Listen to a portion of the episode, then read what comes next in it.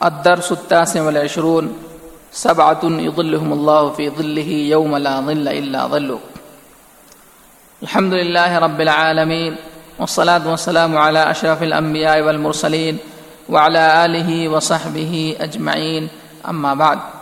عن أبي هريرة رضي الله عنه عن النبي صلى الله عليه وسلم قال: سبعة يظلهم الله في ظله يوم لا ظل إلا ظله: إمام عادل، وشاب نشأ في عبادة الله، ورجل قلبه معلق بالمساجد، ورجلان تحابا في الله اجتمع عليه وتفرق عليه، ورجل دعته امرأة ذات منصب وجمال فقال إني أخاف الله، ورجل تصدق بصدقة فأخفاها حتى لا تعلم شماله ما تنفق يمينه، ورجل ذكر الله خاليا ففاضت عيناه، متفق علیہ. معزز حاضرین، آج کا موضوع ہے حدیث کا ایک ٹکڑا، سبعۃ یظلھم اللہ فی ظلہ یوم لا ظل الا ظلہ، کہ اللہ تعالیٰ سات آدمیوں کو اپنے سائے میں جگہ دے گا اس دن جس دن اس کے سائے کے علاوہ کوئی سایہ نہ ہوگا. آئیے سب سے پہلے حدیث شریف کا ترجمہ سنتے ہیں. اس حدیث کے راوی حضرت ابو ہریرہ رضی اللہ تعالیٰ عنہ ہیں. وہ نبی کریم صلی اللہ علیہ وسلم سے روایت کرتے ہیں، آپ نے فرمایا اللہ تعالیٰ اپنے عرش کے سائے میں سات لوگوں کو جگہ دے گا. سات لوگوں کو اللہ تعالیٰ اپنے سائے میں رکھے گا، اور وہ دن ایسا ہوگا جس دن اس کے سائے کے علاوہ کوئی اور سایہ نہ ہوگا. امام عادل، پہلا شخص عادل امام، عادل حکمران. اور دوسرا شاب النشا فی عبادت اللہ، وہ نوجوان جو اللہ کی عبادت میں پلا بڑھا. ورجل قلبہ معلق بالمساجد، اسی طریقے سے وہ آدمی جس کا دل مسجد کے اندر لگا ہوا ہو. اور وہ دو آدمی جو اللہ کے لیے محبت کرتے ہوں. اجتمع علیہ و تفرق علیہ، اللہ ہی کے نام پر وہ جمع ہوئے اور اللہ ہی کے نام پر وہ دونوں جدا ہوئے. اسی طریقے سے وہ شخص جس کو کوئی منصب والی عورت اور حسین عورت دعوت دے فاحشہ کی، اور وہ شخص یہ کہے کہ میں اللہ سے ڈرتا ہوں. اسی طریقے سے وہ شخص جس نے صدقہ کیا اور اسے چھپایا یہاں تک کہ اس کا بایاں ہاتھ نہیں جان پایا دایاں ہاتھ کیا خرچ کر رہا ہے. ورجل ذکر اللہ خالیا ففاضت عیناہ، اسی طریقے سے وہ شخص جس نے اللہ کا ذکر کیا، اللہ کو یاد کیا اور اس کے آنسو بہ نکل پڑے، اس کی آنکھیں بہ پڑیں. یہ روایت، اس روایت کے اندر سات آدمیوں کا تذکرہ کیا گیا ہے. یہ بات آپ حضرات کو بتا دی جائے کہ سات لوگوں کا تذکرہ اس حدیث کے اندر ہے. ایسا نہیں ہے کہ صرف یہی سات لوگ ہوں گے جنہیں اللہ تعالیٰ سایہ دے گا، بلکہ بعض روایتوں کے اندر اور مزید آتا ہے جنہیں بھی اللہ تعالیٰ اپنے عرش کے سائے تلے جگہ دے گا. اور وہ دن کون سا دن ہوگا جس دن اللہ تعالیٰ اپنے عرش کے سائے تلے جگہ دے گا؟ وہ قیامت کا دن ہوگا. پہلا شخص امام عادل، یعنی عدل والا، انصاف کرنے والا حکمراں.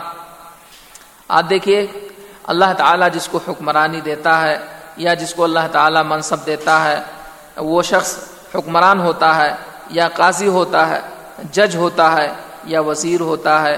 ایسی صورت میں وہ لوگ جو ہے عدل و انصاف کا دامن ہاتھ سے چھوڑ دیتے ہیں، جبکہ انہیں چاہیے کہ وہ عدل و انصاف سے کام لیں، ہمیشہ جو ہے عدل کریں. اللہ تبارک و تعالی قرآن کریم کے اندر عدل اور احسان کا حکم دیتا ہے. ان اللہ یامر بالعدل والاحسان وایتاء ذی القربی وینہی عن الفحشاء والمنکر والبغی. بے شک اللہ تعالی تمہیں عدل، انصاف کا اور احسان کرنے کا حکم دیتا ہے، اسی طریقے سے قریبی رشتہ داروں کو دینے کا. اور اللہ تعالیٰ تمہیں بے حیائیوں سے اور منکر چیزوں سے روکتا ہے. پیارے نبی جناب محمد رسول اللہ صلی اللہ علیہ وسلم نے فرمایا اتقوا اللہ وعدلوا بین اولادکم، کہ اے لوگو اللہ سے ڈرو اور اپنے اولاد کے درمیان عدل و انصاف سے کام لو. اسی طریقے سے عدل و انصاف جو کرتے ہیں ان کے بارے میں ایک اور حدیث ہے، ان المقسطین عند اللہ علی منابر من نور عن یمین الرحمن. بے شک وہ لوگ جو عدل و انصاف سے کام لیتے ہیں وہ قیامت کے دن وہ اللہ کے پاس ان کے اللہ کے پاس وہ انہیں عزت دی جائے گی کہ نور کے ممبر ہوں گے، اور وہ لوگ ان نور کے ممبروں کے اوپر ہوں گے۔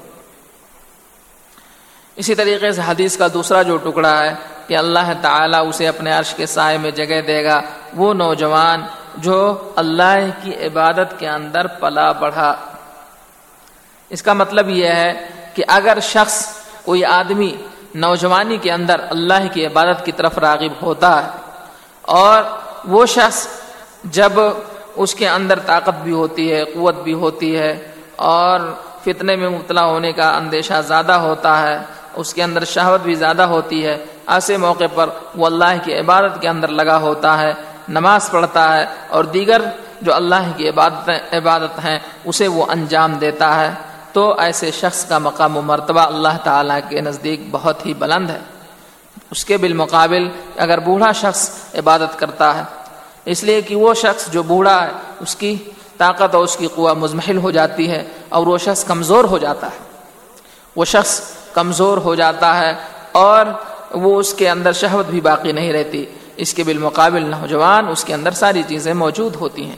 اسی طریقے سے تیسرا شخص وَرَجُلٌ قَلْبُهُ مُعَلَّقٌ بِالْمَسَاجِدِ، ایسا آدمی جس کا دل مسجد کے اندر لٹکا ہوا ہے، مسجد کے اندر لگا ہوا ہے۔ دیکھیے، اگر کوئی شخص اللہ سے اپنا لو لگاتا ہے، اللہ سے اپنا تعلق مضبوط کرتا ہے، تو اس کا دل مسجد کے اندر لگا ہوا ہوتا ہے، اس لیے کہ مسجد عبادت گاہ ہے اور مسجد کے اندر نماز قائم کی جاتی ہے، لوگ مل کر کے اللہ کی نماز اللہ کے لیے نماز پڑھتے ہیں، اور ظاہر سی بات ہے کہ ایک شخص نماز پڑھ کے آیا اور پھر دوسری نماز کے لیے اس کا دل لگا ہوا ہے، تو یقیناً اس کے اندر ایمان ہے۔ اسی طریقے سے دو لوگ جو اللہ کے لیے محبت کرتے ہوں اور جب وہ جدا ہوتے ہوں تو اللہ کے لیے، اسی طریقے سے ایک شخص ہے کہ اس کو کوئی عورت دعوت دے رہی ہے گناہ کی، اور وہ حسین بھی ہے اور منصب والی بھی ہے، لیکن ایسی صورت میں وہ شخص کہے کہ میں اللہ سے ڈرتا ہوں۔